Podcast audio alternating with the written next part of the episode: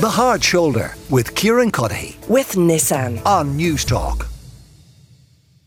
Bernie, thank you very much. You're listening to The Hard Shoulder. Kieran Cuddihy with you until 7 o'clock this evening, and we are coming to you live from the bridge in Ballsbridge ahead of the big sporting event of the weekend, which, of course, is the St. Canice's Credit Union Kilkenny Senior Hurling League final between Dicksboro and Glenmore and UPMC Nolan Park tomorrow. Afterwards, if people still have an appetite for sport, uh, there's a certain rugby match happening in Paris. Ireland taking on uh, the Springboks. So we're going to be looking ahead primarily to the latter, it has to be said, uh, today on the show. Uh, which would explain why we're here. I mean, this is a well-known pub uh, to rugby fans. Is it partly owned by some of our greatest rugby players of recent years, by Jamie Heaslip, Sean O'Brien, Dave, and Rob Kearney, um, as well. And we're going to have some great, great guests over the next uh, three hours. It is not wall-to-wall rugby, though. I mean, don't move the dial if you're not interested. We are going to be talking about travel and food and tech, and it is culture night as well, uh, right across the country. And we're going to have a guide as to what you could be doing, how to make the most of it. That's coming up a little bit uh, later on. But primarily, primarily, we are looking ahead to the game because this place is,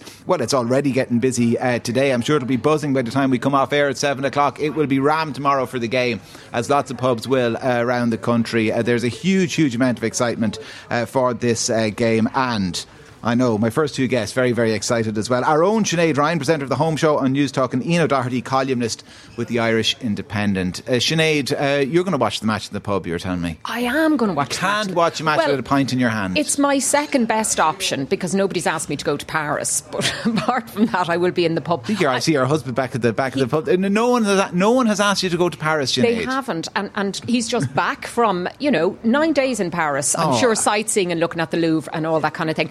We're, shameful. we're uh, we're in a mixed marriage, Kieran. Uh, we come together for the internationals, but he is a card-carrying Leinster supporter, and of course, I'm a huge Munster fan. So this is the only time we can cheer in unison when these matches Explain are. Explain how you're a Munster fan. My dad was from Limerick and um, played for rugby clubs down there, and he was. Uh, we, we kind of grew up in a Munster household, even though I, I lived in Dublin, and uh, I think like I just see Limerick is kind of my spiritual home. I absolutely uh, love these big international matches. He loved rugby. You couldn't go into the room unless you were you were quiet. He used to watch it on the telly, listen to it on the radio, and uh, and you couldn't squeak while while it was all on. So so I I, I love it for that for that reason. Ian, you looking forward to tomorrow? Oh God, the World Cup starts now. Um, You're dismissive of those first two games. Well, no, I mean, I, like Romania were Romania. Um, Tonga, I thought, gave a very good account of themselves, particularly in the first half. But there was always that sense that we were just going to get past this. Um, but just as in regards to the pub, I would rather cut off my own eyelids than go and watch a match in a pub. Really? Yeah. Why? Now I'm I, I'm in agreement on that, but why do you not want to go to the? Pub? Because when I watch a match like tomorrow, I'll do my own pre-match meal. Okay, interesting. I'll either do ribs or a pot of chili and I'd sit down. I might even have a notebook and a pen, so oh I can God. so I can make notes, um, and I'll concentrate on the game. Um, I don't want to go to a pub and have Barstool Johnny bumping into me and giving me or Sinead Ryan or, or well ah well I mean who, who, who could possibly object to go to a pub with Sinead Ryan but it's Barstool Jenny Barstool Jenny no it's like when I watch a match particularly a big match, a big Ireland game, whether it's football or rugby, um, I want to be able to take in the nuance of the game. I want to be able to take in the rhythm of the flow. I want to be able to see what's going on off the ball, who's looking like they're on it, who's looking like they're not. Um, you can tell so much from that. Whereas if you're just in a pub, you're just listening to Egypts, and Egypts would think I was an Egypt if I was there talking, right? Um, so no, I, uh, you know, in a perverse kind of way, I find sport quite a solitary experience. So, can I ask though, when you're ta- who are you taking these notes for? Myself. Okay. It's and will, just, you go, will you go back and read them afterwards? No, God, no. They go into the bin. But it's something I did as a kid. It's like you yeah. know, um, it's like, do you remember when we were kids and Shoot magazine would come out for the first day of the season and they'd have the league table? Yes. And you'd put the little cards in. And I was always obsessive about doing stuff like that. Um, every time in the football, when there's a when the World Cup groups are announced, I still do graphs and things because ultimately I'm still 13. and that's basically. And th- but this is what I love so much about sport. It brings out the 13 year old in me. And it's what I love so much. And I didn't watch any of the Football World Cup. Didn't watch a moment Because it was in Qatar. because it was in Qatar, right? Uh, so I've been jonesing for big tournament matches. Yeah. And now for tomorrow, we get in the first of the big tournament matches. But Sinead, you like that collective experience, do you, of the Yeah, pub? Of like what, the, the, the, the cheer when the, the, the try is scored, or the groan when the ball is dropped. Yeah, and I mean, uh, you know, obviously as a woman to have the rules explained to me as we go along, um, which happens whether I ask. Oh yes, exactly. That's where I Johnny comes in. I yeah. think I'll tell you what's happening home- here now, Sinead. I have watched matches at home. Of course, I have. You know, because other opportunities don't present themselves. They're never the same. They're never the same. So I think that collective experience of everybody, especially one where everybody's on the same side. So you're not going to get, you know, although the rugby crowd don't tend to punch you about if you're on the other side. But I just love that whole atmosphere, the the feeling of it, and also actually in I suppose in opposition to Ian, it's that sense that when there is a, uh, kind of downtime in the play, which doesn't happen very often. But when you're when it's moving on or a thing, you can talk about other things as well. Like it's a whole Ah, for community. why do you want to It's talk about whole other- That's when you're meant to be going back over your notes. camaraderie. I no, I couldn't. I, I don't enjoy it any other way. I, I'm looking forward to it, and uh, that's how I want to watch it. If I'm not in a stadium, I want to be in a pub. Um, would you have gone to the World Cup, Ian, if you could? I mean, do you enjoy the stadium experience, if not the pub experience? Are you talking about the football World Cup or the rugby? No, the rugby. The rugby. Um, oh, yeah, absolutely. Well, of course, you know. But what I do remember, I was saying to you, one of your team earlier, uh, one of the last matches, I was one of the last rugby matches I was at in the Aviva. Uh, the guy sitting in front of me was holding his tablet up, recording the game. He was not. right. what did you do? And how did he react when you threw his tablet away? Well, I tapped him on the shoulder and I said, "Can you please uh, maybe put the tablet down? You're blocking my vision." And he did. And then a couple of minutes later, he put it back up again, and uh, I wasn't as polite. Let's just put it that way. And, but I think you kind of go. It's like sometimes when you go to a gig. You have people with cameras out and they're recording. It's like just stop, enjoy the experience, enjoy the experience. But the great thing is that you can see, and the coverage on Newstalk and the coverage on RTE and the coverage on Virgin Media, the amount of Irish fans who've gone over.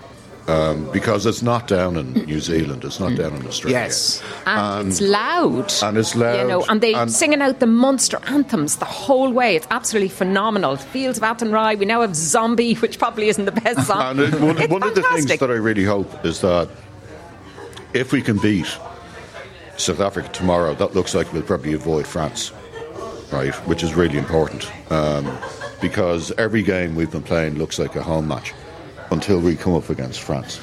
Um, and one of the worries that I would have about tomorrow is the bomb squad, as they call it. Yes. Right. Well, and now they call them the nuclear bomb squad. yeah, I But, but like they've gone with a seven-one split on the bench, right? Um, which a lot of people are going mad about. They're saying it's against the spirit of the game. But the thing is, it's not against the laws of the game.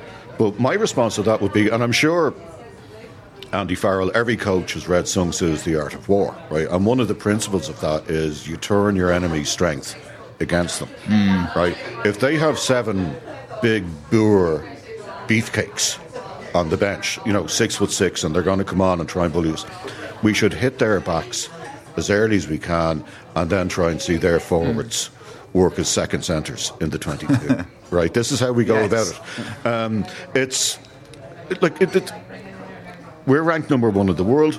They're the reigning world champions. The interesting thing is that World Rugby, in their infinite wisdom, um, they normally change the rankings after the tournament. Yes. But now they're doing it after every match. Yeah.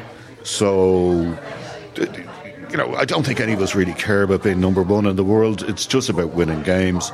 Um, but I have to say, I see South Africa by seven. Oh, really? Okay. Now, uh, the, we've kind of a slightly oxymoronic text in. T- tomorrow's match is not that big a deal. The team that loses will not be eliminated. But if Ireland lose, then the Scotland match becomes huge. Scotland are not a bad team, and all the pressure would be on us. So, uh, this is a, it's not a big match tomorrow. At the same time, there's possibly massive consequences. It's symbolically- Yeah, I heard Andy Farrell uh, on, and he was he was like saying, you know, he was asked that exact question: How important is it because it's not a ma- make or break? And he said, No. He said, in terms of the points, in terms of, of the group, it doesn't matter. But that doesn't mean it doesn't matter, and and it really does matter to the to the team out there. They know this is not the same as beating Romania. It's not the same as beating Tonga. This is a big deal. There's every possibility, Kieran, that we'll end up paying South Africa twice, and the second one will be the final. Yeah, but there's also, I mean, as well as it, it heaping a huge amount of pressure on the Scottish game, you also worry about the psychological impact. Given you know that we've kind of flattered to deceive at World Cups before, that we go out, we lose to South Africa, particularly if it went badly, you know, tomorrow, that the little the demons would start to kind of chirp inside the players' heads a little bit. You know, oh, happen. you've done it again. Listen, it happens all the time. And, and Ireland, I'd say, I don't know whether Ian would agree with me, but Irish people, Irish teams always do better when they're considered the underdogs. You know, we like them being the underdogs and we feel like the underdogs even when we're champions. So I, I don't know if that's true of this particular team. Uh, I think Andy Farrell has an absolutely fantastic job done here. Uh, Paul O'Connell on the on the coaching team, of course, star of the show. I think that that this this team is is uh, self aware.